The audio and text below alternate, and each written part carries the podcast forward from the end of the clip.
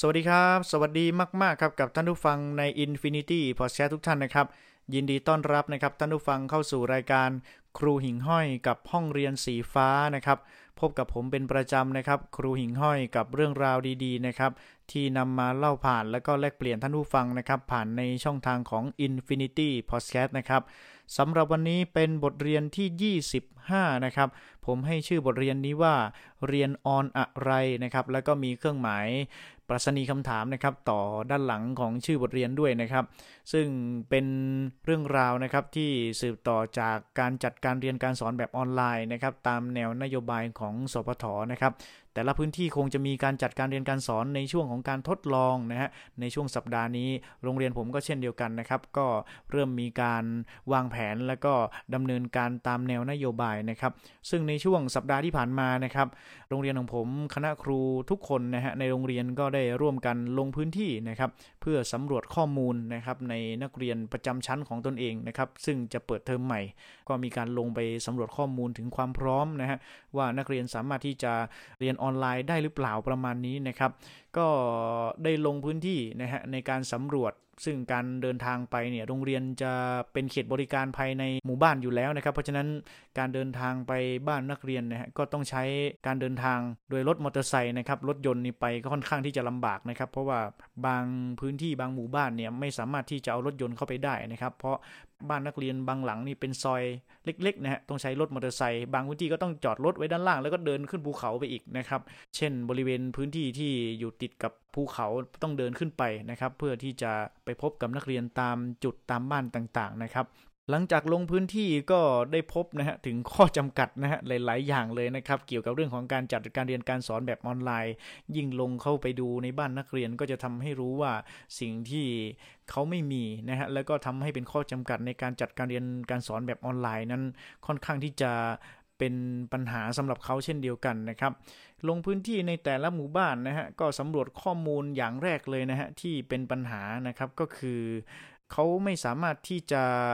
มีเครื่องรับสัญญาณนะครับ จานดาวเทียมต่างๆ ที่จะมาลงที่เขานะจานที่เขารับเนี่ยก็เป็นจานแบบธรรมดานะฮะและที่สำคัญก็คือทีวีที่เขาใช้เนี่ยก็เป็นทีวีแบบรุ่นเก่าๆนะฮะไม่สามารถที่จะรับสัญญาณนะครับโดยตรงจาก DLTV ได้นะครับ แต่ไม่เท่าบ้านบางหลังนะครับที่ไม่มีอะไรเลยนะฮะเกี่ยวกับเรื่องของอุปกรณ์ต่างๆ ที่ใช้อำนวยความสะดวกนะครับ เพราะว่าบ้านของเขาเนี่ย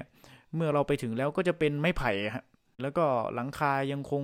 มุงด้วยหญ้าคาอยู่นะครับ เพราะฉะนั้นเครื่องอำนวยความสนุกภายในบ้านเนี่ยจะไม่ครบพร้อม จะไม่มีอะไรมากมายนะครับ ก็จะอยู่กันแบบตามวิถีชีวิตของเขาไปนะครับ ประมาณนี้แล้วก็ส่วนใหญ่ก็จะเป็นแบบนั้นด้วยนะครับ บ้านบางหลังที่มีเครื่องมือสื่อสารโทรศัพท์นะครับ ก็ไม่ได้มีสัญญาณโทรศัพท์ที่ คมชัดนะครับ แล้วก็ที่สำคัญก็คือการใช้กระแสไฟฟ้านะครับ ภายในพื้นที่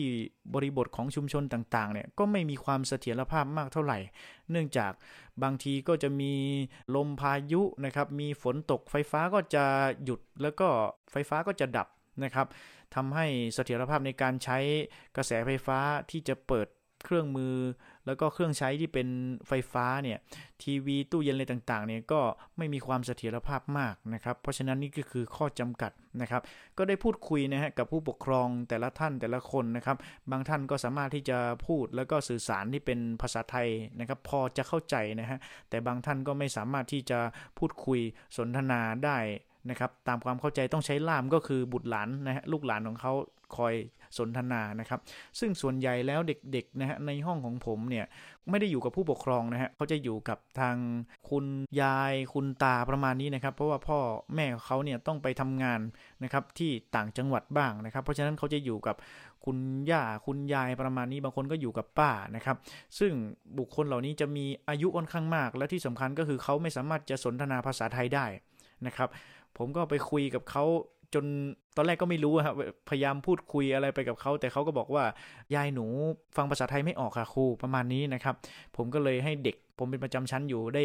แปลเป็นล่ามให้ฟังนะครับ ก็ได้ข้อสรุปก็คือว่าเขาไม่สามารถที่จะ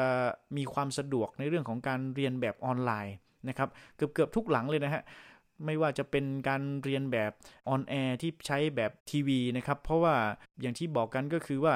บ้านบางหลังเนี่ยไม่สามารถที่จะรับนะฮะจานดาวเทียมได้ และที่สำคัญก็คือบ้านบางหลังเนี่ยไม่สามารถที่จะเชื่อมต่อนะฮะทีวีได้เลย เพราะว่าไม่ได้มีกล่องรับสัญญาณ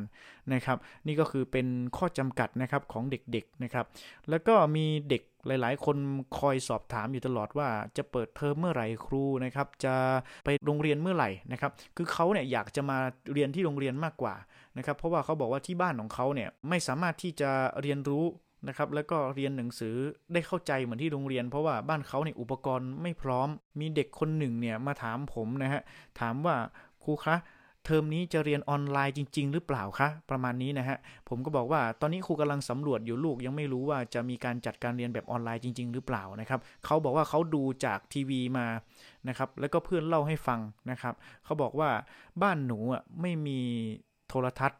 บ้านหนูอะไม่มีโทรศัพท์ แล้วถ้าหากว่าเรียนออนไลน์จริงๆอะหนูจะได้เรียนเหมือนกับเพื่อนหรือเปล่านะฮะเขาพูดมาประมาณนี้ผมรู้สึกสะเทือนใจมากนะฮะก็เลยตอบเขาบอกว่าใจเย็นๆลูกนะครับ ครู